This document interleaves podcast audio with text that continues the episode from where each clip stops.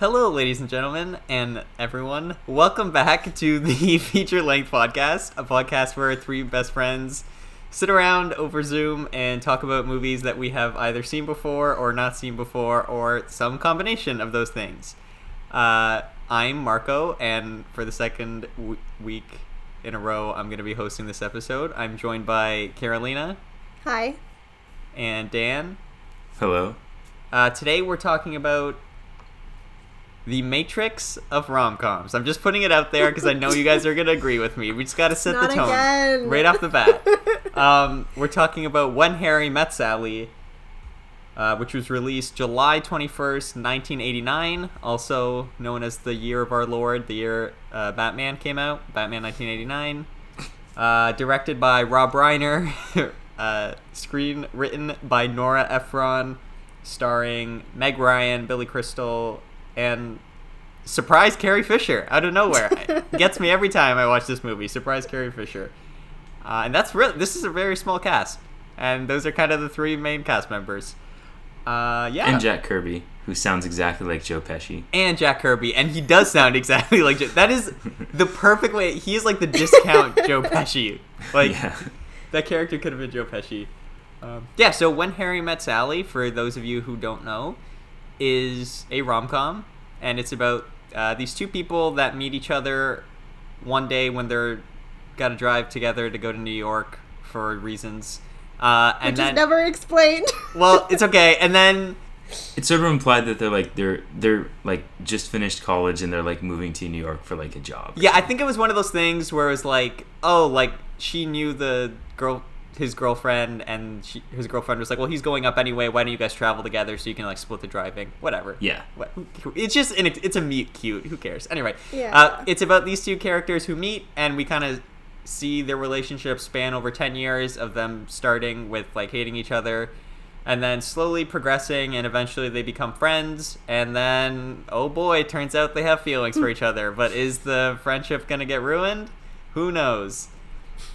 And that's the movie. And for those of you who are like, wow, that sounds like a very boring standard rom com, as I alluded to, this is the matrix of rom coms. And I know we're going to get into it, we're going to get into all the details, but I just want to put this out there just for another piece of context for people is that rom coms were big in like the 1950s ish, and then they completely died off. Almost like, you know, like westerns were big for a while, and then like nobody made westerns anymore. Like, that's what happened to rom coms, completely died off. And this movie, like in 1989, is considered by most to be like the the comeback of the rom com. Like this movie came out and was a big hit, and people loved it, and this really sets the stage for literally every rom com that came out in the '90s and 2000s afterwards. Uh, yeah, so I'm gonna turn it over to you guys since I've seen this before and you guys both haven't. What did you guys think of the movie? Dan, you should go first, because I think I might go on for a while. Okay. Sounds good. Um, yeah, so this was my first time watching it, and uh, usually, like, I'm not really into the rom com genre, but I just want to say I really, really enjoyed this movie. I think it might even transcend the rom com Mm. genre. I would, I would call it more of like a dramedy, like a drama comedy. Um, I really liked it. Um, I loved the cast, especially like I always loved Billy Crystal. Yeah. He's good in like everything. Um, and yeah, it was just a really good time. Uh, we'll get into details, but that was my general uh, take. Sweet. I will uh, do my general take, and that way Carol can talk for a while. okay, too. thank you. Yeah. Okay. um, I have seen this movie numerous times, and I keep coming back to it. I keep watching it. I've watched it with the commentary track. Uh, watching it again this time just confirmed what I already knew, which is I love this movie. Think this movie's great. I had the exact same thought as Dan on this rewatch, which was this does what every like great genre movie should do, and like rom com is a genre. I know it's silly to call it like a genre movie, but it com- it it it is the best version of it because like Dan said it transcends it and there's so much stuff in this movie that just feels like a well written movie like from start to finish and the jokes are all really funny like laugh out loud funny in multiple places and I just need to and we'll get into details but I feel like like we're all born 1997 and so for us a lot of the rom coms I guess that we were exposed to or grew up with is like the Judd Apatow, like we're just gonna film actors and they're just gonna be funny and then we'll edit around it and nothing. A lot of improvisation. A lot of improv, and that stuff can be funny. Don't get me wrong, but like this is just so well written, and it's so specifically funny in the way it tries to be funny. But then also all the romantic parts feel romantic, and I think the thing I that I can say best about this um, is that nothing it, it all feels very sincere and it feels even though that no like nobody in this really acts the way people actually act they all do that thing that like a good story does where they act the way that people in their heads think they act and they're all very like charismatic and sarcastic but they're not annoying. They're like also real people in a lot of ways and we'll get into details anyway but i, I love this movie. I'm totally with you dan. I think it transcends the genre.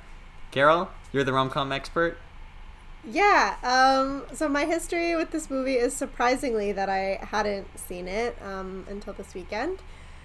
Uh, I was not pleasantly surprised because I knew I would love it, um, but I, I did love it. Uh, I was supposed to actually see it on Valentine's Day last year, but decided to go out back when we could do that. So I finally got around to seeing it, um, and it was great yeah, as has been alluded to, I'm the rom com expert. I feel like I grew up and it was all I watched. Any movie that my mom ever recommended to me was a rom com, so I probably have seen any rom com that came out from between 2000 to like 2020. Um, Wow. I definitely. it's a problem. I think it might be ruining my life a little bit, but that's something to talk about with my therapist and not you guys. um, but yeah, so I know a lot of rom coms. I'm I've been slowly working my way back to seeing some of the classics. Um, like Marco mentioned from like the 50s and 60s um, and apparently there I also did some research and apparently there were radical rom-coms quote unquote in the 70s but in those the per- focus was on personal happiness and like yourself instead of romantic love so i don't know why they would call it a rom-com but not the point weird um, yeah, I did really like it. I found it also really, really well written, and it was kind of a slow burn for me. I think because I went into it knowing I would like it, I expected to, I guess, love both of the main characters the second they were introduced, and I really hated Harry, but obviously that's the point. I mean, maybe it's not the point. Maybe I just hated him, but I kind of hated him. Um, but by the end, I was convinced, and I had a wonderful time, and it was a beautiful film. And I own it on YouTube now, so um, Nice. I can go back and watch it whenever I want. Because it doesn't stream anywhere, in case anyone is watching this and also hasn't seen it and is looking for it. Yeah.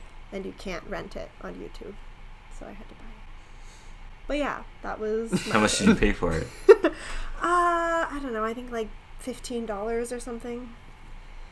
Okay. Not, Whatever. Not bad. not bad. I mean, it's a good movie. It's not Better like than a Blu-ray back in the day. Yeah. yeah, yeah. um, I want to piggyback off something you said. You were talking about like not really liking Harry at the start of the movie, and I think to what uh, something that really stood out to me on this rewatch, specifically about how this movie acts as a rom com, is that the, both the characters have to like grow and change, but they grow and change to become like more normal, stable adults as the movie goes Yeah. on, which I found really refreshing because I feel like like rom coms can have so much. The best way I can put it, right, is that rom coms have so many shenanigans at all times. There's always shenanigans. There's we always love like, the word shenanigans on this but podcast. shenanigans is my word for that. Have we ever used that word on this podcast before?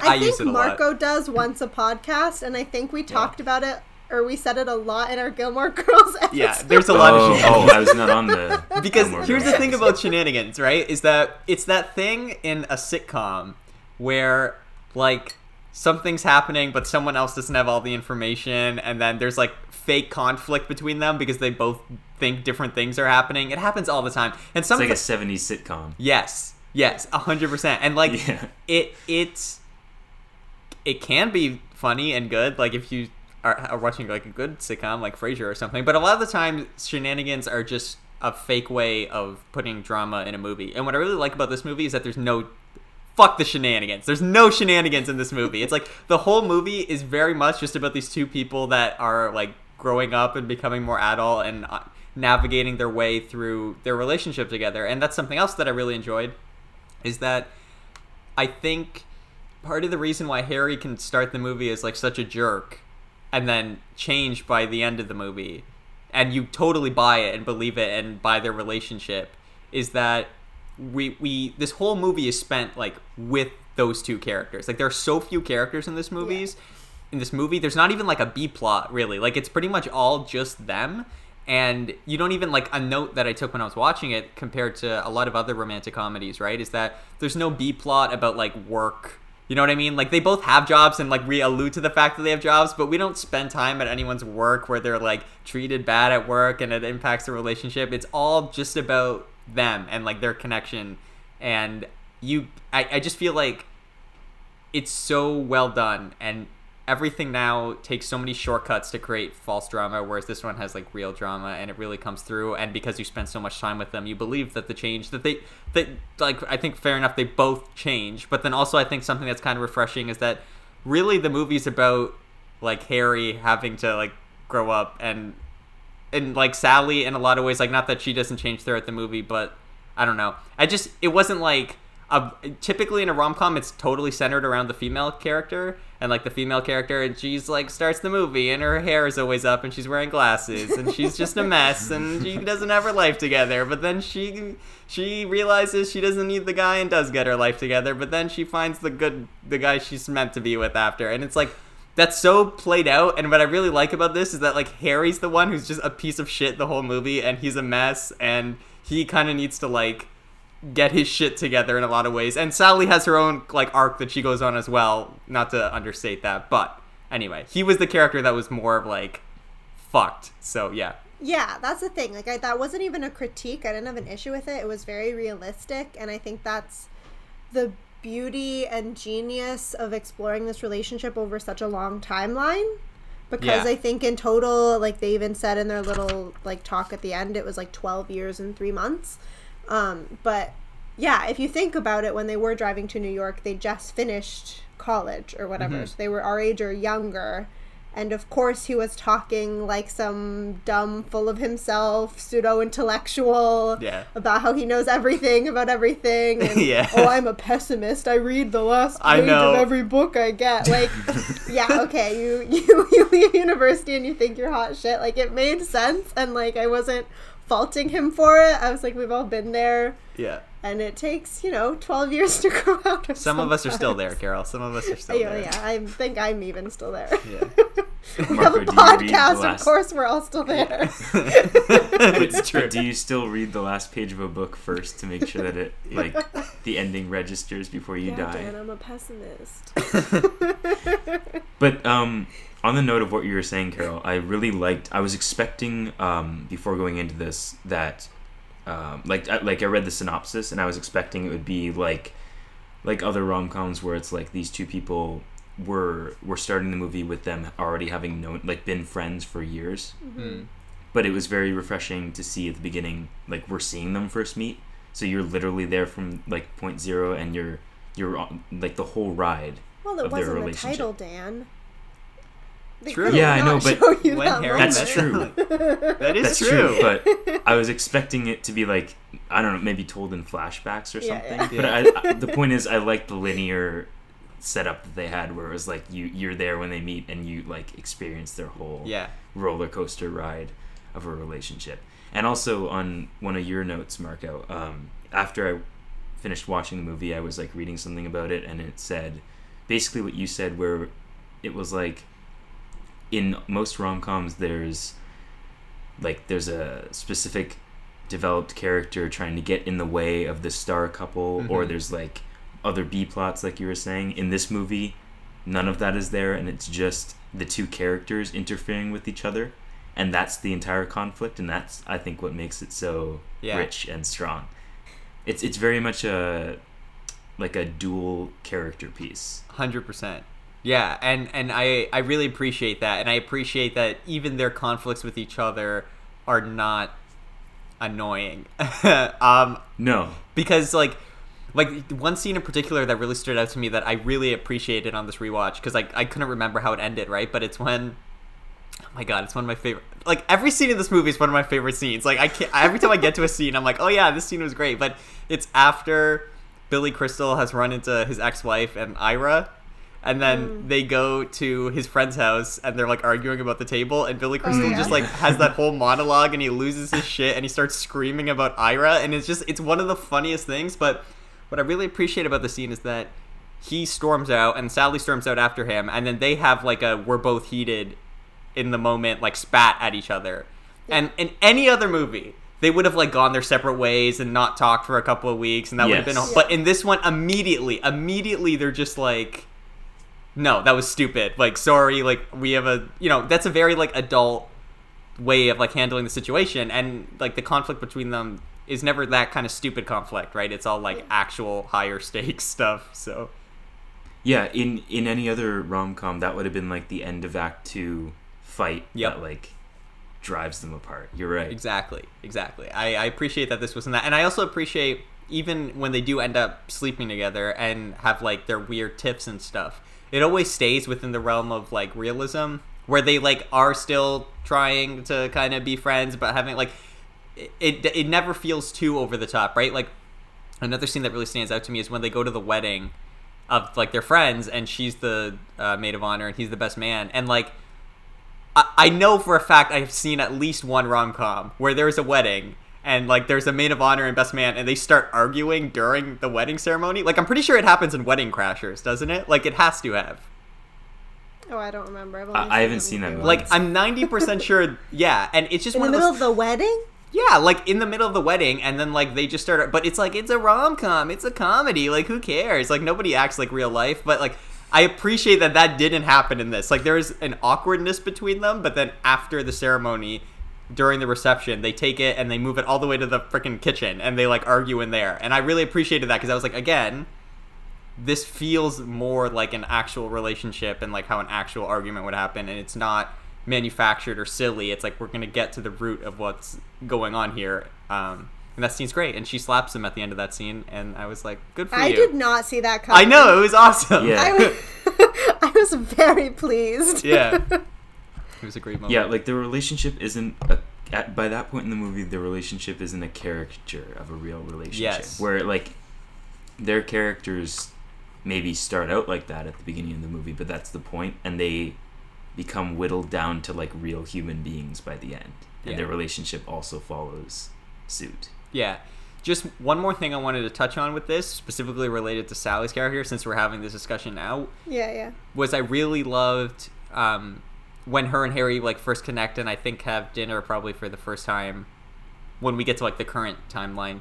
Um, and she's explaining like what went wrong with her and her boyfriend before, which again felt like something you would see in another rom com, but the good version of it, where she's talking about how they grew apart in different ways, but it wasn't like, and then I grew up and my maternal instincts kicked in and I decided I want to be a mom. But it was more like, no, like I genuinely did think that that was the life I wanted, but then we didn't do those things anyway, and so it made me start to question like, okay, what am I actually doing with my life? I'm not living the life that like I'm I'm leaving one life behind so I can live this other life that I'm not even living in the first place. And that felt again more like an actual person explaining what they're going through at that stage in their life than just a dumb caricature of like a female character in a movie who just decides she wants to be a mom because plot needs to happen. It was like, no, I, I buy this. Like I understand what that character's going through in that moment. Yeah, that was a great scene, especially because she was uh, she was only in her like early thirties at that scene, like her character. I mean, so it makes more sense for Yeah. her. Like that explanation makes more sense than like the the like you know the maternal instinct Yeah, plot that you'd usually get. yeah, exactly. Yeah, she was 31 at that time. I wrote it down because I have a note specifically saying, wow, she looks great for 31, knowing Yeah. full well that they recorded it all at the same time. Yeah, Um, but I just, and I needed to write it. Um, but yeah, I guess kind of speaking to what you've all been saying the whole time, and I think I've even also said, I love how realistic it is. And I think when it started with the little like scenes talking to older couples about like how they met and their relationship because of how cheesy of a trope that is and how much it's been replicated in Mhm. some of the more modern movies I've seen. I saw that and I was like, "Oh God, this is gonna is this gonna be bad?" Like when it very first started. Um, so I was happy that it it didn't. Um, I still kind of find those inserts. I don't know how I feel about them. Like I I like how they break up the story. I think into all the different times that they meet. But I think I just hate specifically maybe the stories they chose because they're like real people's stories on set. They just Yeah. had actors re- refilm them. Yeah. Um, but I think because in like almost all the cases, the women didn't speak at all or just looked so miserable. Yeah. um, and so every time I was just looking at the woman's reaction, and they always just sat there silently or like were rolling their eyes. It was like maybe that's what like 50 years married to a man does to you, but uh, True. But, but yeah, I was like, is this inspiring? Is this like what what every couple should want to get to? um, but yeah, what did you guys think about those? Well, I actually my one suggestion in terms of that would have been to have it be the same couple every time and like it like you it becomes more obvious down the line as you keep seeing those inserts that it's them like when they're older. That's what I thought it was the first time I watched the movie. Yeah, instead of like just random couples, Yeah. you know? I feel like that would have made more sense. I mean, I didn't not like that part. I thought it was kind of cute. And I liked how I mean Harry and Sally did have their own at the end, but they weren't old. They were like Yeah, they were they were the only ones that weren't like an old couple, Yeah. which is kind of weird, but Yeah, yeah I right think after it's. marriage, I they think. didn't want the makeup department to pay to pay to make them look that much older. I mean, like, oh, speaking of looking old, guys, Harry trying to Oh be my a freaking yes. 20 year old, I was like, oh, you should have just recasted for this scene. Come on, guys. This isn't even remotely believable. Um, anyway, I mean, I love Billy Crystal, but, like, I was like, that doesn't work. And, um, but yeah, I, I also, I'm a little bit indifferent to those interstitials. I agree that I think it breaks up the story nicely, like when you're jumping between time zones. Yeah. Um, so like on, on that side of it, it works. But also, I agree with Dan. Like when I first watched the movie, I thought we were going to get the same couple and that it was going to end up being them at the end, which I think maybe would have worked.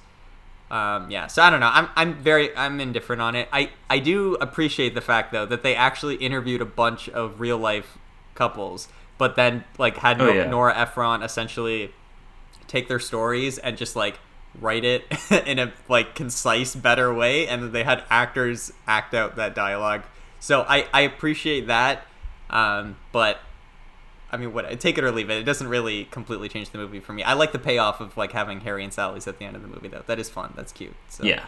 whatever. It is what it is. It doesn't yeah. Take it or leave it.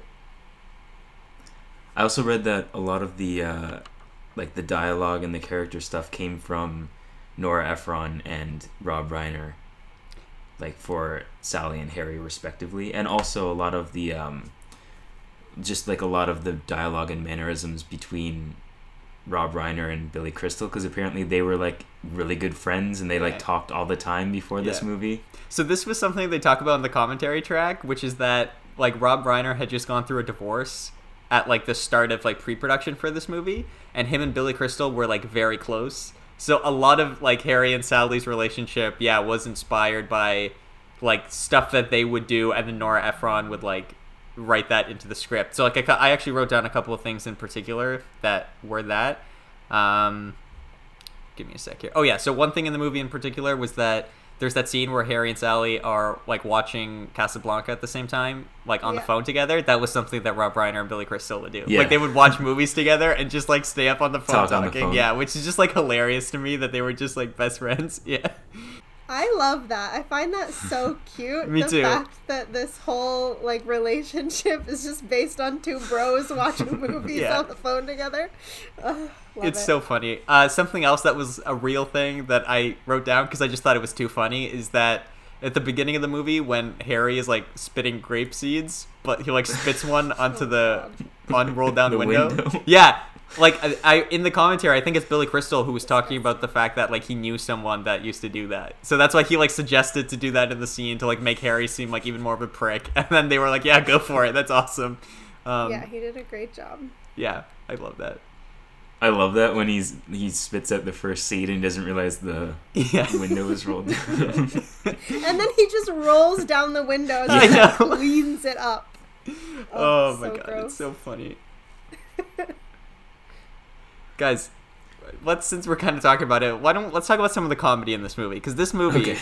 is so funny. Like it's so unbelievably funny. Like every scene has something amazing going on, and it's also just like I don't know. A lot of times when you watch comedies, it's like a product of its era, and so I, I can see how it might be hard for people to like fully get the comedy of that era type thing. But so much of the comedy of this movie is just completely timeless, or also is like Yeah. holds up. Like there's like I have a lot of stuff written down, like a lot of like lines of dialogue in particular, but there's one like dialogueless moment that I just need to bring up right now because I it makes me cry laughing every time. Okay, uh, so it's when uh, Meg Ryan and Carrie Fisher are in the bookstore, and Harry's there, and he's in the like whatever self help section. Just staring at just staring and then they like there's a lot of funny dialogue in the scene but like she calls uh he walks over and Sally goes to introduce Harry to Carrie Fisher and when she goes to do it they just do a quick cut to Carrie Fisher who's Yeah. walking away and just just waves just does a little wave. And I was like that is like some shit you would see in the office. Like that level of like editing. Just like the quick cut to like carrie fisher like waving goodbye and it made me laugh so hard. Like I, I every time i see that scene i die laughing. My f- my favorite funny moment in the movie, and I still feel bad for laughing about it. Oh, it was when um, Harry and Sally are talking, like they're setting up a carpet in Harry's apartment, and they're talking about uh, like they each tried to go on a date because they were like recently broken up. yeah And then Harry's Harry mentions that his date suggested going to have Ethiopian food. He's like, "Sounds great. I didn't know they had food in Ethiopia."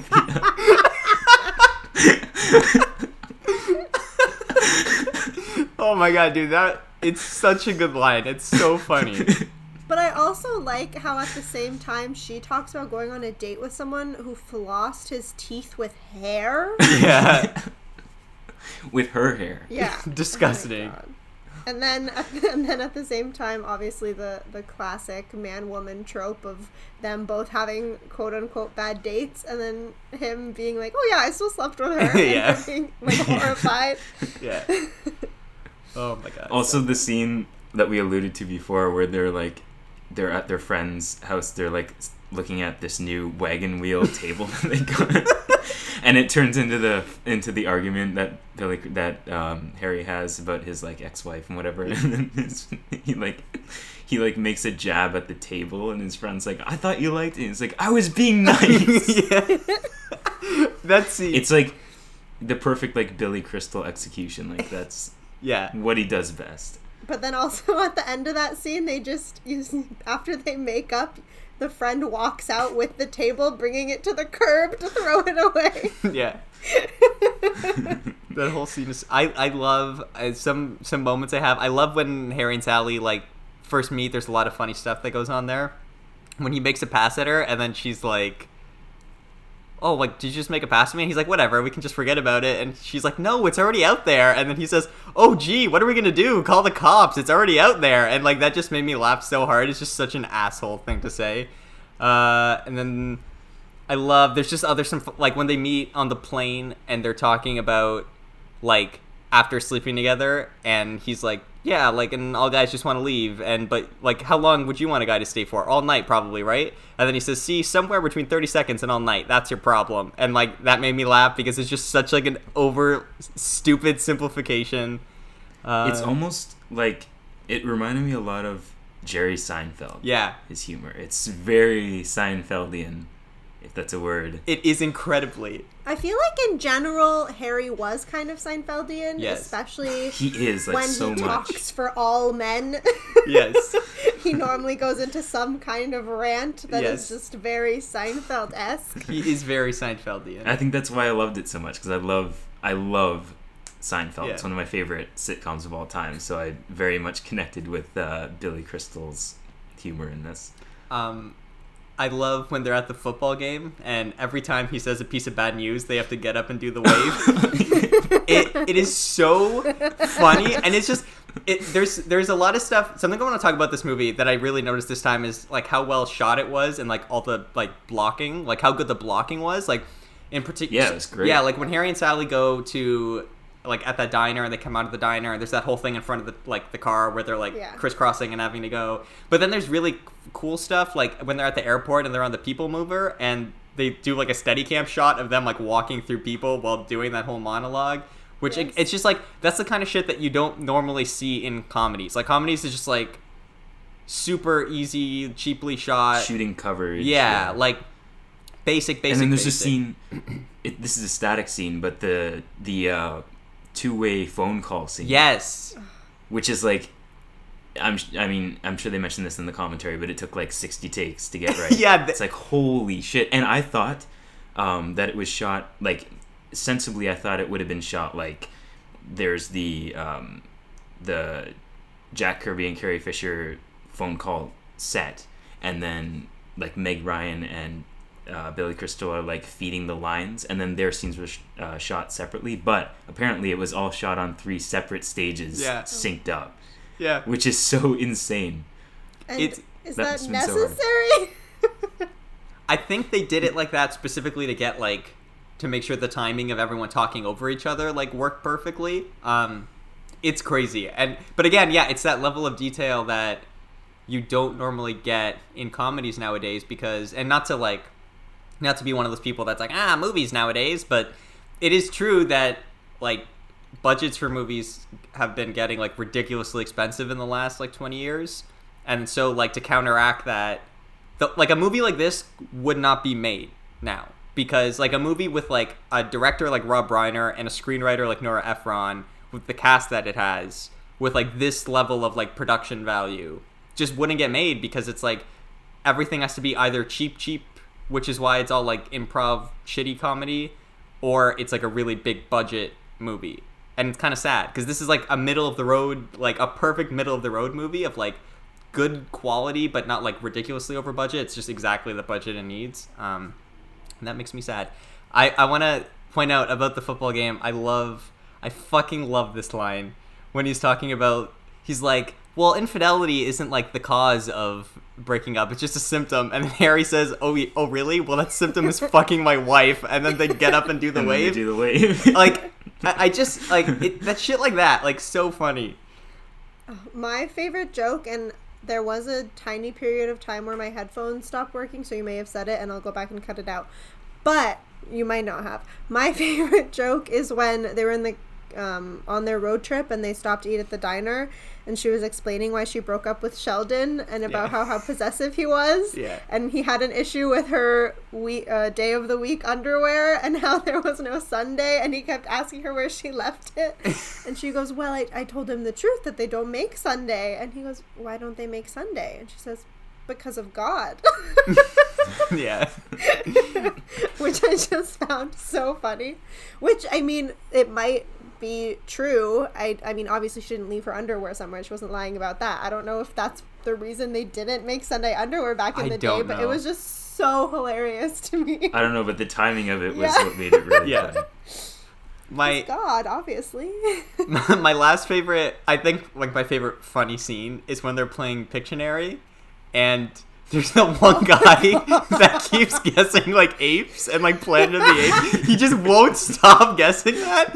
And then at one point when she's drawing someone says draw something resembling anything. That's just a line that someone says. And like that whole scene is just so ridiculous. And everything that everyone says is so like so funny. And the comedic timing of it is just so perfect I also liked when they first saw each other again in the airport, the mirroring of how when she met Harry, he was making out with Mm. their friend, and then when she he saw her again, now she was making out with his friend, and Yeah. he just stands and stares at them as if Yeah. that's a completely normal thing to do. so good.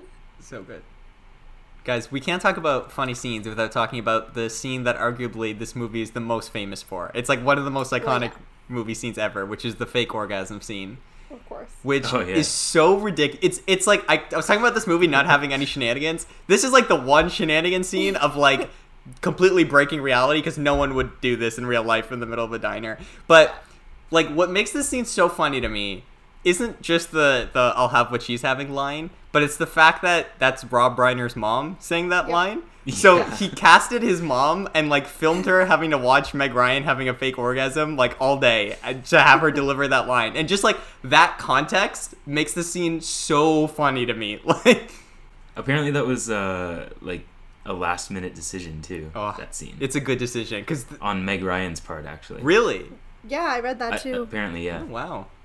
Well, that's the one thing. Like as you mentioned, it's I guess the one shenanigan because Yeah. it just seems so out of Yeah. place and out of character. But it's the one thing that everyone will recognize from this film. Yeah, So it was worth it. yeah. Can we define shenanigans? Sure. real quick? 'Cause I'm not 100% familiar Uh, with like what we're referring to. if it helps, probably everything we talk about over the next three or episodes, two or three episodes, will be shenanigans. Yes, our don't if next- that, if that Yeah, our next three episodes is all shenanigans. That's it's all no like th- Got it. when- Okay. normally like I've been using shenanigans just to say whatever, but typically when I'm talking about shenanigans, I'd say about 95% of the time when I'm saying shenanigans, I'm just talking about something that is like it feels really manufactured and not like not like something that would happen in real life. For example, if someone kidnapped your mother and you needed Stop. to tell them you kidnapped that your mother is kidnapped, you would say, "Hey, hey, hey! Before you use your traps on me, um, he kidnapped my mother." You know, but you wouldn't have like a fight because that's like a dumb thing to do. You would just like talk like people. So Okay. yeah, You have a very creative imagination for that very yeah. specific Thanks. example. And then like if someone was holding a kryptonite spear over your head, you would say, "Hey, save my mom, not save Martha." You know what I mean? That's a shenanigan. That's a movie shenanigan. But we'll get into that. Got it. We'll get into that. Um, yeah. You know, we really don't need to announce at the end of this episode what Yeah. our next few episodes are going to be now. Yeah, everyone's everyone use context clues, people. You can figure it out from here. I think. I think. What do you Um, mean? All that wasn't your imagination? Well, You I know it's so up? creative. I mean, it's so insightful and creative. You think it came? It's like it came from the mind of a child. yeah, it's like it came from the mind of a child. It really is. Uh, a child who storyboarded a movie without a screenplay. That's and has a career in Hollywood. Yeah. Somehow. yeah, somehow, and has a four-hour cut of a movie coming out soon for some reason. anyway, uh, we should probably get Anyway, back to when Harry met yeah, back to back to quality content here. Um, does anyone else have any other like standout funny moments in this movie you want to bring up? Uh, funny moments? I don't think so. I've mentioned the couple that I really like. I was sure that I wanted to bring up here because they were really Okay. funny. So I got those are the standout ones. one small thing. Is just um, it's a Carrie Fisher line. I just think Carrie Fisher's hilarious in this whole movie. I love her character, but it's one line she has when they're at the bookstore, and it's before like she does the little like wave goodbye thing, and they're talking, and unprompted she says.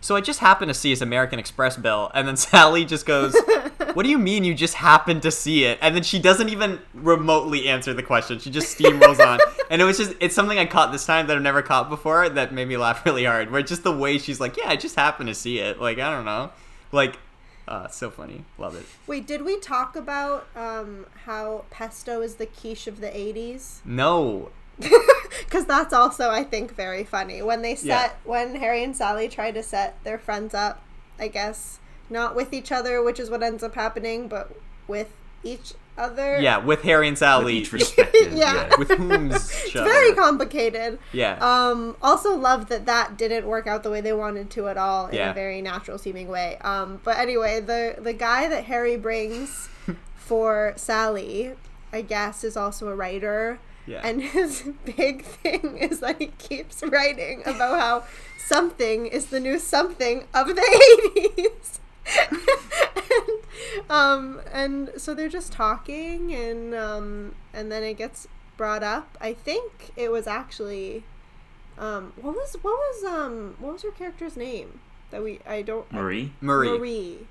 And Je- Jess. Marie and Jess. yeah, Yeah, Jess was the guy, which um, Yeah. might be counterintuitive for people if you haven't seen it. If you haven't seen But Gilmore yeah, Girls. so Marie brings up how she just loved this thing that she read about how pesto's the quiche of the 80s. And Jess goes, Oh, I wrote that. And I guess he wrote that something else was something else of the 80s. And that's his whole shtick. And I found that so Wait, good. is that why we keep make? Is that the reason we keep making this joke of like, like the blank of No. blank? Like we called this movie the Matrix of rom coms. Just to be clear, I keep making that joke because I'm uncreative, and that's that's the only way I can think to explain things. I actually because I've said I because I, I called Les Mis the Schindler's List of musicals, and then I last think week that started it. yeah, and then Yeah. last week I but I didn't know if it was like your subconscious mind. See, like but from here's the- this movie. Here's the thing: when I went to watch this movie on the weekend, and I saw, I heard that joke in the movie, I was like, okay, I was like, did I somehow like incept this into myself, like that I was gonna like have this joke going on? Like, how did this happen? It's just, it's, it's too perfect a coincidence. But um, yeah, yeah, that was also, And also- hilarious to me. Um, also, an extension of that scene, Carol, like the the after part of that scene when they're like, like Jess and Marie are each talking to Harry and Sally respectively, and they're like, "Hey, if you're not gonna like continue going out with them, do you mind if I do?" And they're like, "Yeah, but don't tell the other; it'll Yeah. upset them." Yeah. They're like, "Yeah, that- of course, I wouldn't think of it." And then it cuts to Jess going like he's like, I'm gonna go home, and then Marie's like, Hey, I'll share a cab with you. Yeah. Great. They just run, get a cab, and then they're out. Like within ten seconds, they're out of the so scene with each other. that was that was another standout point. it's so good. It's so funny. Okay, guys, we got to get serious now, and we have to talk about the heart of this movie, which is the romance. We, we, we would be remiss to not spend some time touching on it. What do we We've been think? talking about the com. Now we need to talk about the rom. Yeah, now we got to talk about the rom. What do we think of Harry and Sally as a couple? What do you think about their relationship? And maybe a fun little uh, bonus question that we can throw in there. Do we think that they are gonna stay together and be married and happy? And if if they're like real life people, Hmm, interesting. Do you want to go first, Carol? Sure. Uh, yeah. So from the beginning, I think the way their relationship starts makes sense. Um, I also think that it's funny that Harry was so adamant about how men about how men and women can't be friends, and then later on has to have an addendum to that when Yeah. he wants to continue seeing her but has a fiance.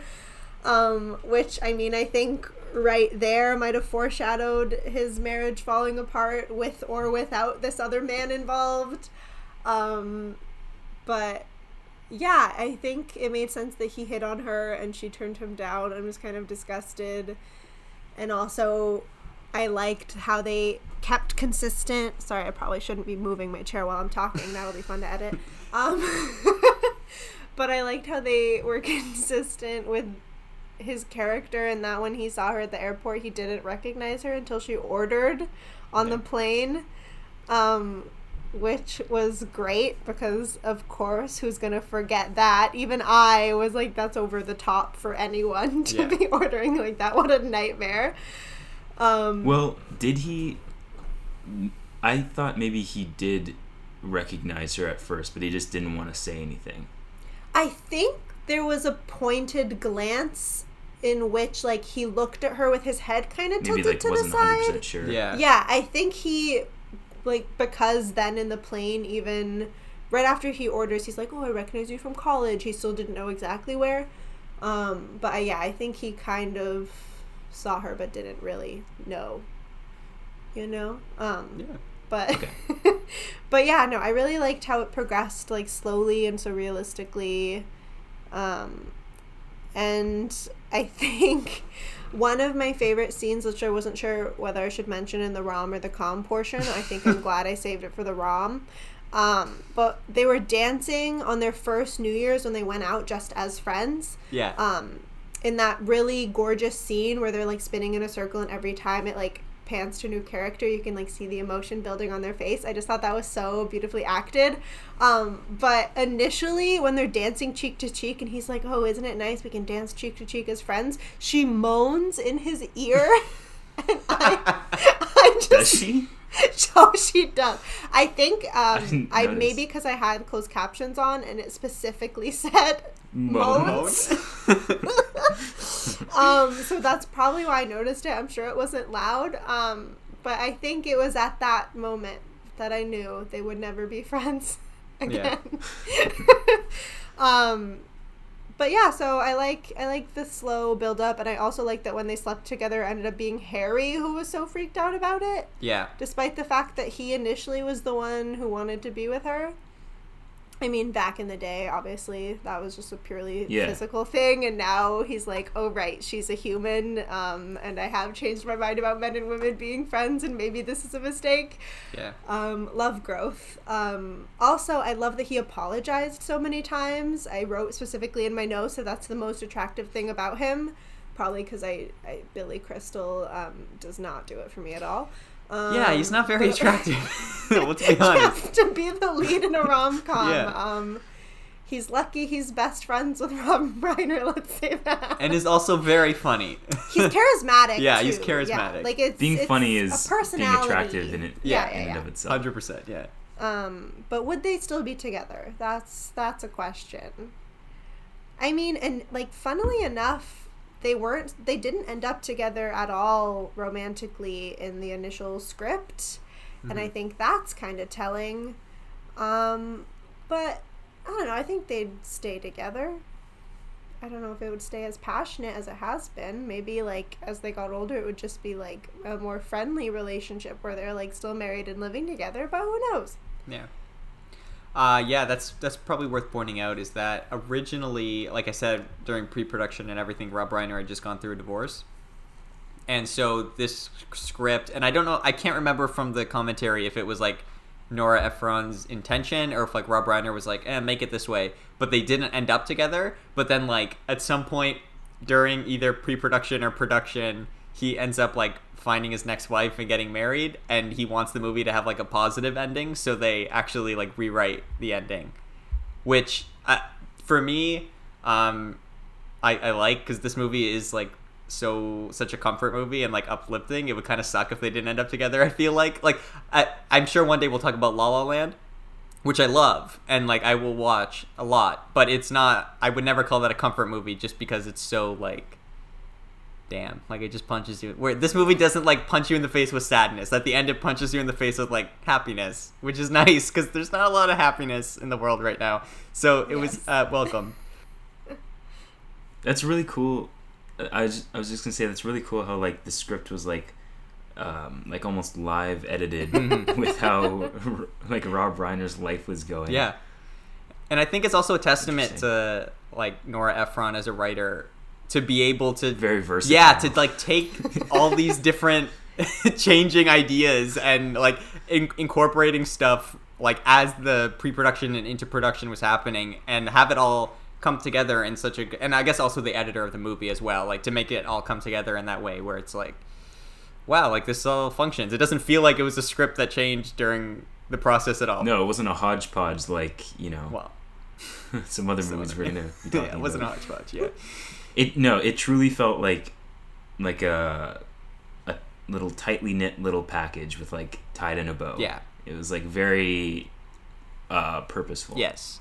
Um, I also love the ROM stuff in this movie, and I don't know if that's because uh, it it also in a lot of ways resembles the way I ended up dating my current girlfriend, which was like we both were like done with other people and then met and then like just decided to stay friends and then like eventually just progressed to a point where we weren't friends anymore. So there's like that side of it where I was like, oh yeah, this reminds me a lot of like what happened in my own life. So that's kind of fun to watch. Except I hope I hope I was never as uh, as much of a douche as Harry was at the start of this movie. Oh my god, what a guy! I mean, at least you remember or you believed that men and women can be friends. I That's do, good- and I, I start stand by that. I stand by that. I do. I mean, I hope so. We're all like what? I also stand eight? by that, Yeah, true. Yeah. Um, yeah. So, yeah, I I totally buy their relationship. I love them together. They make me happy. Even when they're not dating, even just their friendship is just fun. And like, and again, probably because it is based on so many like real friendships and relationships. There's so many of those like real friendship moments in there,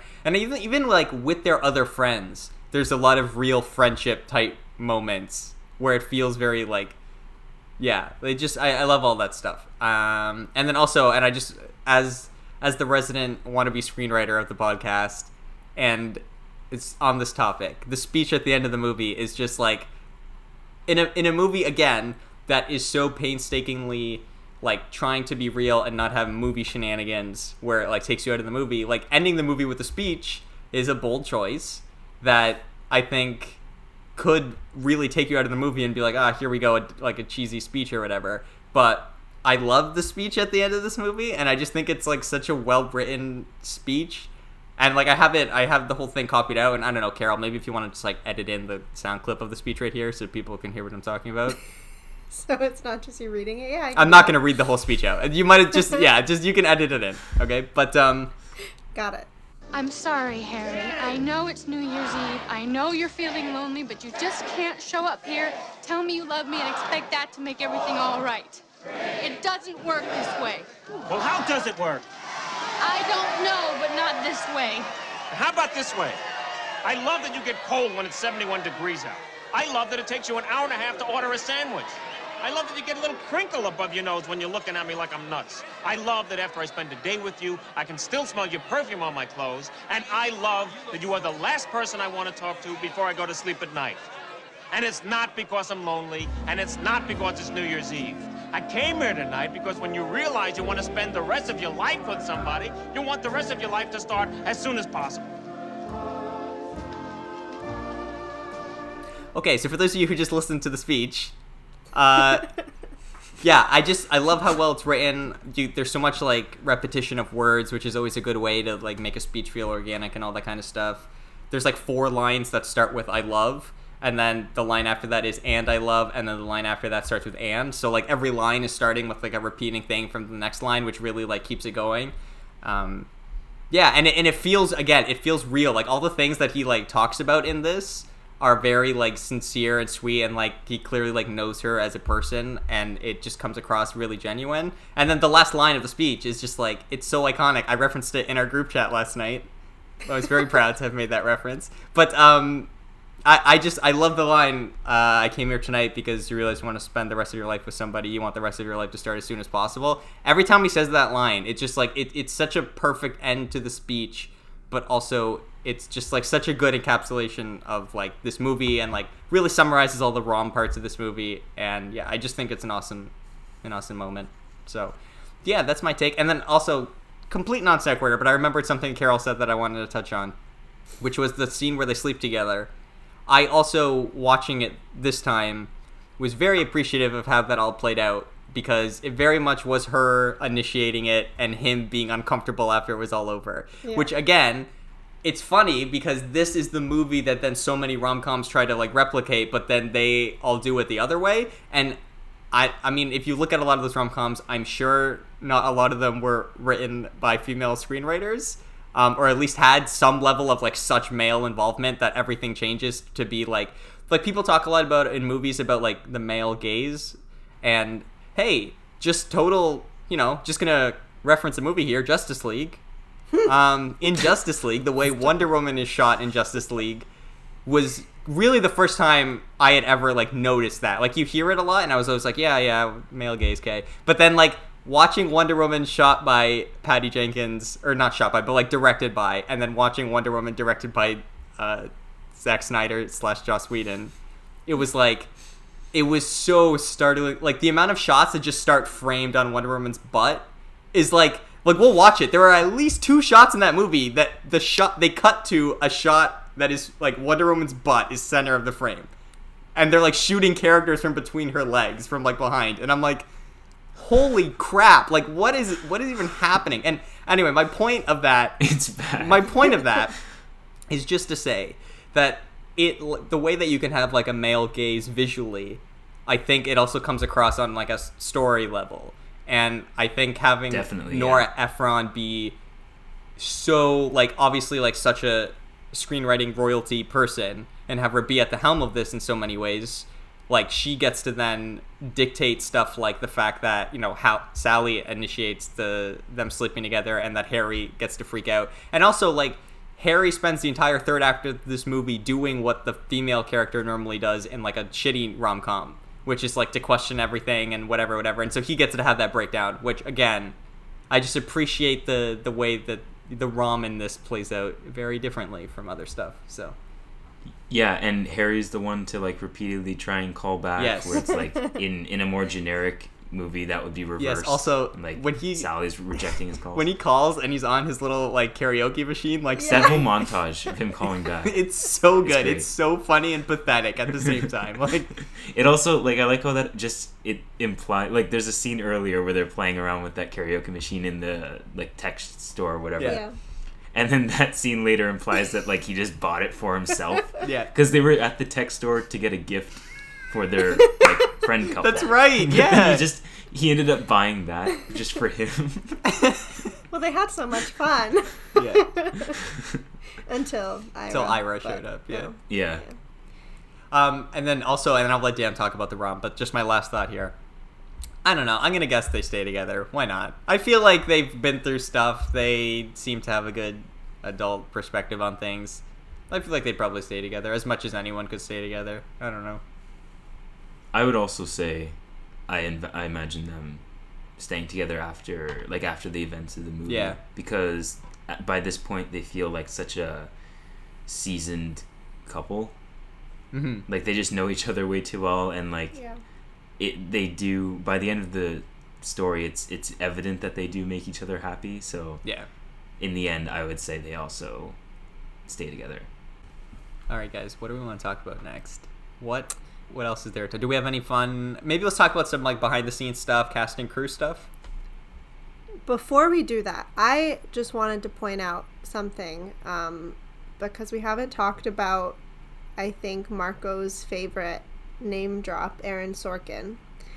I just wanted to point out that I felt in many scenes that the dialogue was Sorkin esque, and then I found myself thinking specifically, which doesn't tie into Sorkin, but his very good friend, Amy Sherman Palladino, that Sally is very Mrs. Maisel esque Yes. in the way that she speaks and like the way that she cracks jokes and her intonation and sometimes the speed. Mm-hmm. And so I was just sitting there and I was like, whoa, maybe this is why Marco loves it. so so let me just say first of all, I appreciate you bringing it up because You're. I was going to say something and then I was Yeah. like, I have to find you talking points on this podcast because I can't keep talking about this. But what I will say is one of the notes I took actually was that that whole diner scene.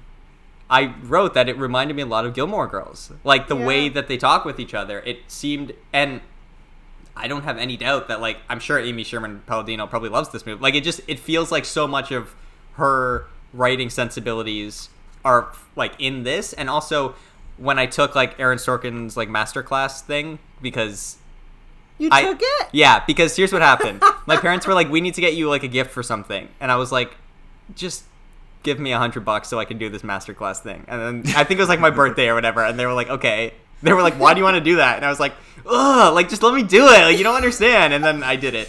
And I believe he also references Nora Ephron as like someone he like looks up to and thinks is like a really So good, good. screenwriter and yeah, so it, it makes sense. But you're right. She does write, especially in this movie, a lot like that. So yeah, that was definitely that's definitely. I, I'm not gonna lie, that's a factor in how much I, I like this movie and like her writing is that it reminds me of that stuff. But I also think even if you don't love that style, there's enough in this that anyone could get into it. Like you don't have to like Yeah. that kind of stuff. Whereas if you don't like that kind of stuff, getting into something like Gilmore Girls or The West Wing might be a little bit of uh might be a little bit of trouble for you because it's so that.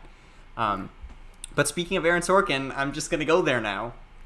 I really want to talk about Rob Reiner because Rob Reiner is like a like one of the like greatest of all time directors. And like I feel like whenever you talk about great directors, everyone's always like, "Oh, like Steven Spielberg and Francis Ford Coppola and Scorsese. Scorsese and you know I don't know. Oh, probably Christopher Nolan will go on that list, or you know what's his name, the guy who does a, Tarantino. um, the guy who does a million takes of everything. Stanley Kubrick. Stanley Kubrick. Oh, yeah. Or maybe even David Fincher. I mean, We talked about one of his movies. Come on, Marco. I don't. You know, I don't like him or his work for the most part. Anyway, so uh, Rob Reiner for me needs to go on that list. So here's here's the run of movies that he does in the 90s. I went to like his biography and wrote this down, okay? Listen to this. Yeah. Back to back to back to back to back to back. Okay, look. This is Spinal Tap, which is a really famous it's like He did That? Yeah, and it's one of the first Yeah. like mockumentaries. I don't want to say one of the first, but it is like a major mockumentary, okay? This is Spinal Tap. Stand by Me, Stephen King adaptation, one of the most famous coming of age stories. The Princess Bride, quintessential fantasy written by Aaron Sorkin's mentor William Goldman. Okay, then he does When Harry Met Sally. Then he does Misery, starring Kathy Bates, James Caan. It's one of the most famous horror movies ever, based on a Another Stephen King. yeah another Stephen King. And then he does A Few Good Men, written by Aaron Sorkin. Six. Those are his six back to back to back to back to back to back movies in the '90s. Is there a better like run of quality from a director ever? Those are all like fucking like Oscar worthy nominated move like some of like some of the best movies of those categories. If you talk about like like mockument not even mockumentary, but just like movies about like fake bands or something. This is Spinal Tap, Stand by Me, Coming of Age, Princess Bride, Fantasy, When Harry Met Sally, rom com, Misery, Horror, A Few Good Men, just like a straight drama. And he does like the best version of all of those in the '90s. It's it blows my mind that this guy isn't considered one of the greats. And like I guess He's underrated for I sure. guess among amongst like us, like film people, like film people, quote unquote, like he would be. But again, like if you go anywhere and like talk to someone, they'll be like, "Oh, Zack Snyder, isn't he the best? He's so good." Like would, would anyone say no that? one would say that. um, but yeah, yeah, I mean, you guys know what I mean. Anyway, he's just. I think even though I think people generally know him and know he does good work, I still think he's underrated. Like he has done some of the best stuff ever in like every category. It's just it's phenomenal. Uh, and also just super funny comedic actor. And I just need to point this out. Like obviously started his life as an actor on uh that sitcom I forget All in the All in the Family. Family, yeah. But like even just recently, so a show that I love and I know Carol watches, which is New Girl, he plays like Jess's dad on that show and I mean, my God, this guy is still so funny. Like, even if he wasn't a director, even if he was just like a, an actor that like popped up in things, just incredible. And I love him. But also one of the greatest directors of all time. It's so great. Maybe that's why. Maybe it's because he's so recognized as an actor. Like before he Mm. started directing, maybe that's why he's t- he tends to be more not underrated, but like overlooked in the directors category. I think that's probably probably a fair point. I would say.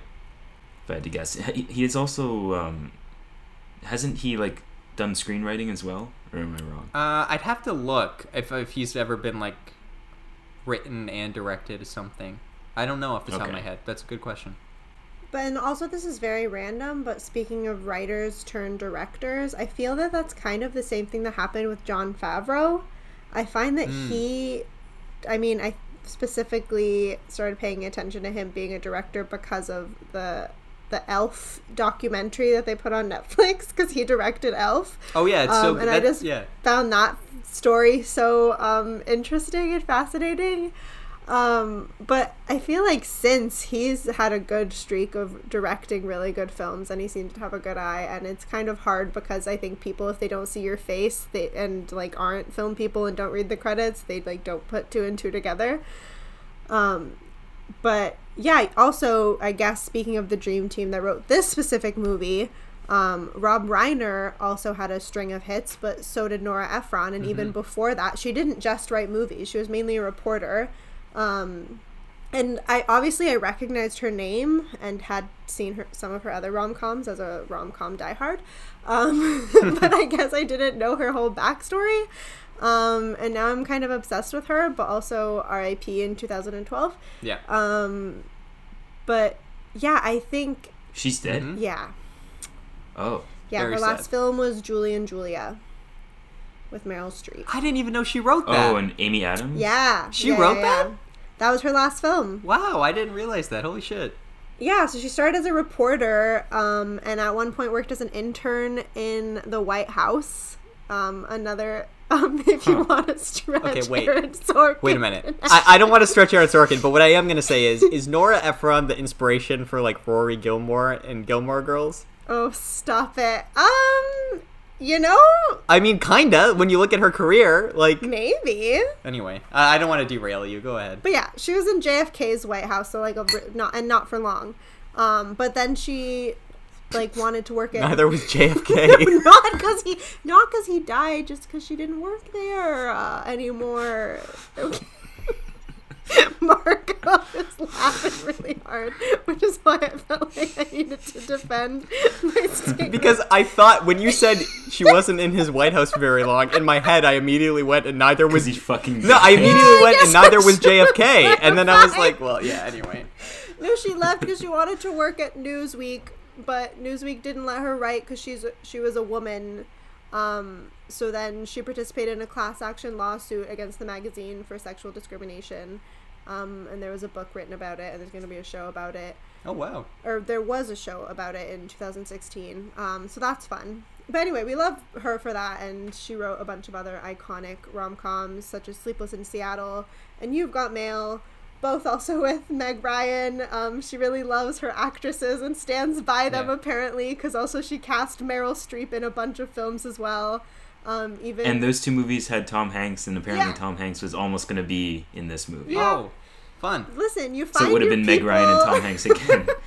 It's like how Greta Gerwig always works with Yeah. Timothée Chalamet and Saoirse Ronan. You just Well, yeah, or like how uh, what's his name? Scorsese always works with like Robert De Niro or like Joe Joe Pesci. Pesci, Leonardo DiCaprio, whatever. some people just get your vision. Yeah, yeah, for sure. Christopher Nolan and Michael Caine, like Oh literally. my god, every literally movie. every movie Yeah. he's ever made. Yeah, He was even But in before we get off topic- second. yeah. Is he actually? He is. I was surprised, but I loved it. Um, but on the note of uh, like writers turned directors, just before we get off that topic, I wanted to mention also I feel that way with uh, um, Sorkin now because Hmm. he's like most recent, like very recently turned director. It was 2017 Molly's Game, I think, was his first directed movie, right? Correct. Yeah. And I'm sure most people, like even I, still see him as like a writer. But it's just very recent that he turned director, so it's like we're gonna have to start Yeah. referring to him. I'm sure he's gonna be going on to like continue directing his written works. So it's like he's going to have to be first and foremost a director in our minds. But it's just something that you have to get used to. Yeah, for sure. And I th- we were talking about that with like Rob Reiner, how like he started as an actor and then he transitioned. So Mhm. Sorkin is like the opposite of J.J. Abrams. Like J.J. Abrams is a very competent director, but not a not a good, good like needs a really like strong screenwriter. And I feel like Sorkin, but Yeah. also Sorkin hasn't been doing it long. You know what I mean? And I think he's even like just for the two movies he's done has already shown like so much skill and like Lots natural skill, yeah. ability at directing that even though I think his writing still like overshadows it, hopefully the more he does it, it'll get to a point where yeah, it is just like all all the same level of Well, yeah, it's like, I mean, we both at least liked um, Molly's Yeah. game. Like, I, I really liked it. I can't remember how.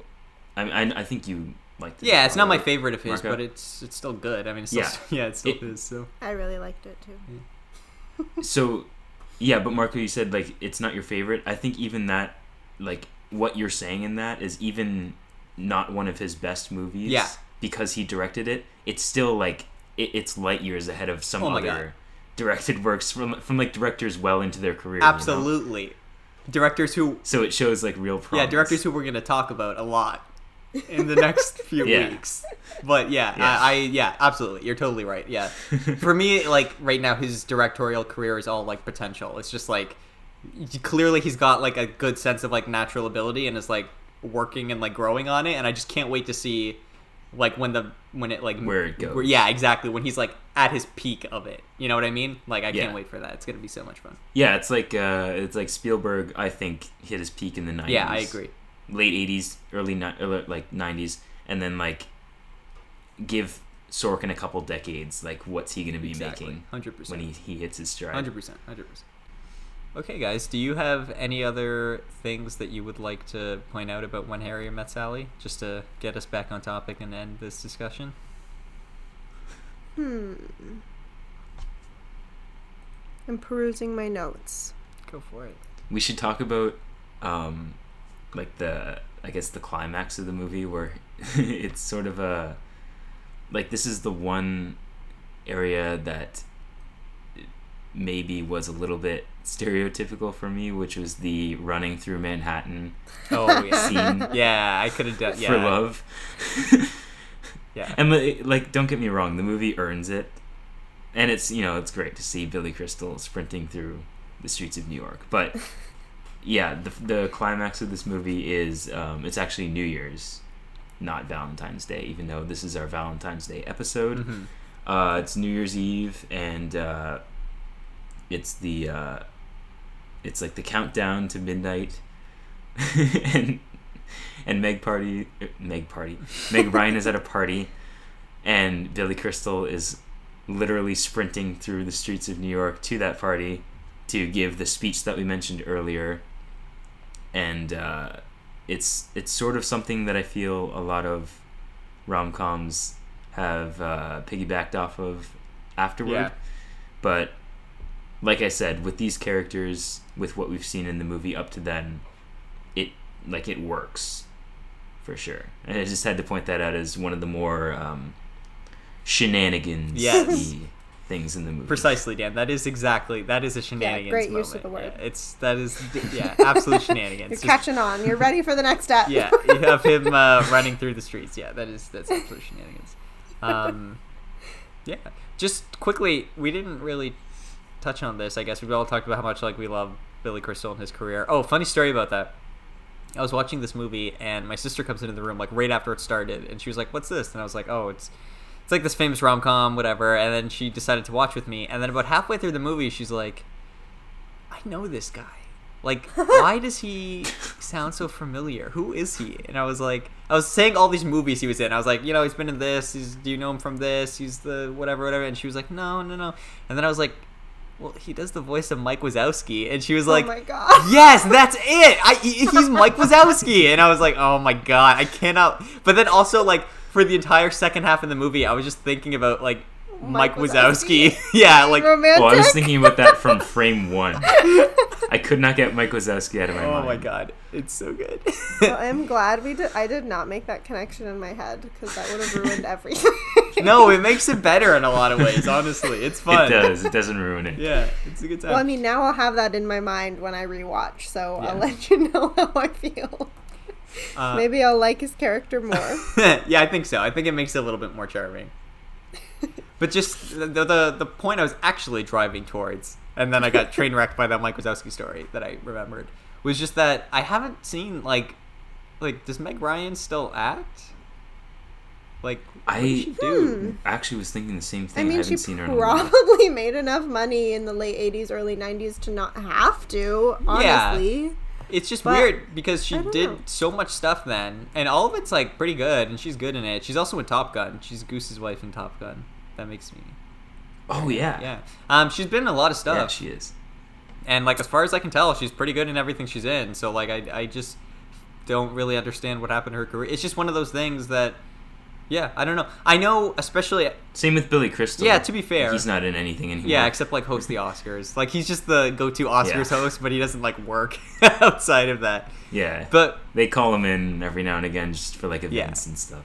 Uh, it does remind me of just obviously like, especially in this era, you hear a lot of stories about like women's what women have gone through in like Hollywood, and there have been a lot of stories about like women that when they're younger being typecast in a certain kind of role, and then as they age, like not being able to find work. So I feel like that's really unfortunate if she was typecast as like the romantic comedy lead because she did so many of them and then as she started to get older like just couldn't get work after that because i feel like she is a good actor and deserves to work so hopefully we get like a reconnaissance for meg ryan like hopefully she's just in like five really good movies out of nowhere i Sorry, did you that just coin that a McConaissance? Do you not As in Matthew McConaughey? do you not remember when that happened No, but no, I do. I just am unfamiliar with the term. yeah when Me too. That's the first time. You guys haven't heard heard in like 2015. I could not it's escape this term.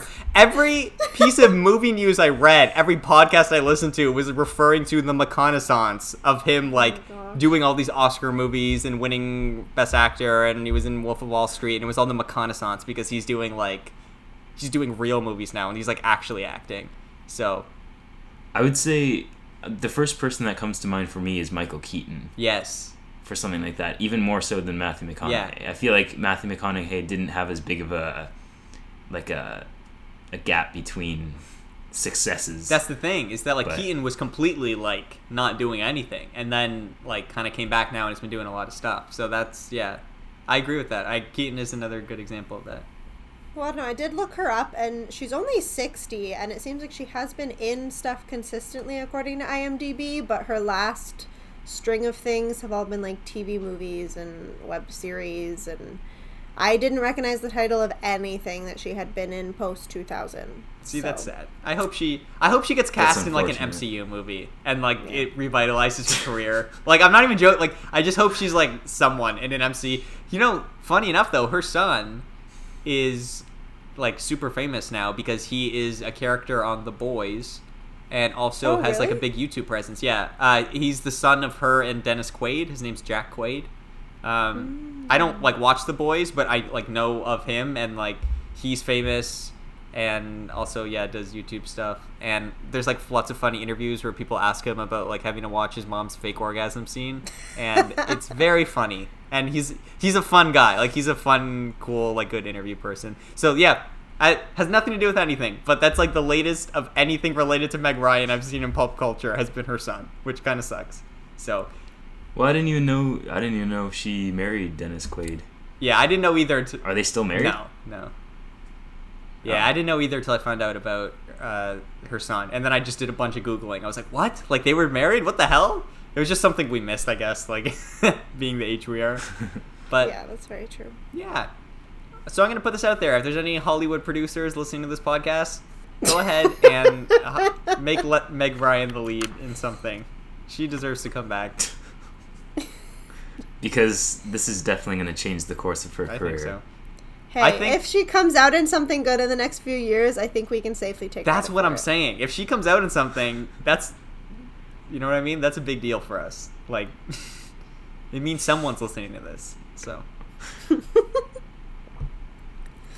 Okay, guys. I think we've pretty much covered all there is to cover about when Harry met Sally. We talked about the com, we talked about the ROM, we talked about the production. We even snuck in some Aaron Sorkin references. I think we've made it through this episode. It's not. It's hardly sneaking them Yeah. in. It's like they we Explicitly like talking about them. drove a wedge into Yeah, them. for sure. Uh, There was a connection. There was, and I didn't bring it up this time. So there you You're go. You haven't brought it up the last I couple know. times. I've I don't doing think. pretty well. I almost, I, man, last episode it was hard because I talked about like story structure for like a half hour, and I Yeah. was like, I specifically didn't bring it up, but yeah. Anyway, guys, thanks for joining me doing this episode on this wonderful night where we're recording stuff over Zoom. Uh, hopefully, we'll get to do this in person one day. That would be nice. Anyway, One day. That would be really be fun. thanks for joining me. Uh, listeners, thanks for listening, first and foremost. If you have made it this far into the episode, we appreciate it. We appreciate anyone who listens to any of our episodes. If you think you know someone who would like our shenanigans, because we definitely do shenanigans, uh, tell them and maybe subscribe and leave a comment and like and just tell us what you want us to talk about. But you don't need to tell us what you want us to talk about for the next three weeks. Yeah, because speaking of shenanigans, Speaking of shenanigans, it all comes together. Ladies and gentlemen, in March, we are having a major release. A release that some people thought was never going to happen until a bunch of people on the internet got so butthurt that they started a hashtag and a movement. And it happened called in March. Hashtag release the Snyder Cut. It's finally coming out. Zack Snyder's four hour vision of Justice League. Um, I don't even have words. it will be the Schindler's List of super. It will be the Schindler's List of Zack Snyder movies, I think. and that's, That's saying something, that's saying something. Um, in order to prepare ourselves, both mentally and physically, for the amount of depression and alcohol that is just Thank gonna January's over. Yeah, that's going to be combined in this experience. We have decided to spend the next three episodes leading up to the Snyder Cut going over the entire Zack Snyder superhero trilogy, the DC trilogy. Okay, so next episode, Man of Steel. The episode after that, Batman vs Superman: Dawn of Justice. Which, for those of you who don't know me, uh, just be prepared. I'm just telling you right now that you need to be prepared because words are going to be said on that podcast. Somehow we've made it 11 episodes, and I really haven't talked about Batman outside of that one episode we did on the trailer. Yeah. And I just need to know, Yeah. like, as much as I've talked about Aaron Sorkin, the amount of Batman knowledge I have and the amount of feelings for Batman I have and what's going to be released during that episode is just going to be so chaotic. And uh, I just need people to know that. Okay? And then the episode after that, we're going to do the theatrical cut of Justice League. Still, technically, I believe, has directed by credit on Zack Snyder. But as we all know, uh, Joss Whedon pretty much reshot and did that whole movie. Um, for reasons that we'll get into when we talk about it. Some of which are sad, and some of which are that Zack Snyder doesn't make very good movies. And those two things kind of came together. Uh, and we'll get into it. And which one happened first, and was the decision already made? Who knows? We'll get into it. I have so many things to say. We will get into it, and we're gonna we're gonna do all this, and we're gonna prepare ourselves and then we're gonna watch the Snyder cut of Justice League, and we're gonna also do an episode on that if we can watch it. I don't even know how we're gonna watch it because it's only coming to HBO Max. So We'll find. Well, we'll probably Canadian what way. we'll end up doing Yeah. is the next three episodes are going to be those, and then we'll do some other episodes in between until we can True. find a way to True. watch the extended cut. So we'll give a little break, so it's not like literally two months of DCEU content, That would be nice. because no one wants that. sure, I don't think we want that. I don't want it. Even we don't want this. Someone has to do it. it has to it be has done. to. That's the thing. It has Yeah. to be done, but no one wants it. Yeah. Uh, anyway, But yeah, so anyway, that's our next uh, slate of three episodes. yeah. So if you guys, if if you, you have to look forward to. if anyone who listens to this also tries to watch along with us, cue up Man of Steel, the most okayest Zack Snyder movie that there is, and uh, we'll it only and it goes only down goes down. So if you finish Man of Steel and think to yourself, "My God, what a bad movie," well, let me tell you something. That was the Citizen Kane of Zack Snyder movies. so just be prepared for what's gonna happen. See, Um, but I get to do the reverse because I haven't seen it. So You've I get never to be seen. pleasantly surprised. I've only seen Batman versus Superman No. or Superman versus Batman or whatever the It's hell it was Batman called. It's Murder Man versus Captain Hypocrite is what it's Yeah. called. Um, Sons of To quote the Sons of to quote Red Letter Media once Yeah. again. Murder Man, yeah, Murder Man versus Captain Hypocrite: Dawn of AIDS. That was their title for the movie, and I think that's an accurate title. Carol, I think I think you'll appreciate Man of Steel. Well, we'll see. It's not Yes, awful. help. It's not awful. I'm gonna go Okay. out on a limb. I haven't seen it in like It's mediocre. I mediocre. haven't seen it in five years, but I remember thinking, yeah, okay, Sure. okay, not bad. It was like a low grade MCU movie. It, it was fine. I can do that. yeah, we'll see what happens. Okay, guys, thanks for being here.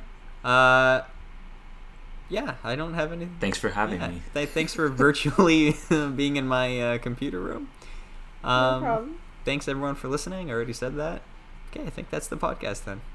And follow us on the Instagram that will be live as Oh. of this episode coming out. True, Oh, yeah. guys. We have an Instagram, so follow us on the Instagram. You'll see so much behind the scenes recording pics, editing pics.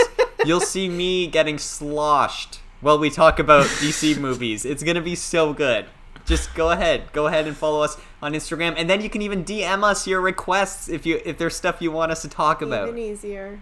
It's gonna be so good. Okay. yeah, I don't. I, I don't think we. Yeah, whatever. We'll put the link up when we put this video up. People can get Yeah. it from there. Okay. Doesn't exist now, but you'll Yeah. find it. Anyway, that was We haven't made it yet. Yeah. at the time of this episode. It Yeah. will be. Once as this enters your ears, there will be It'll an exist, Instagram and you'll find it, For sure. and it'll be great. for sure. Anyway, that was the last announcement that we wanted Last to announcement. make. Last Yeah. announcement. now we're leaving for real. Goodbye. Okay. All right, see ya. I'm doing a peace sign again.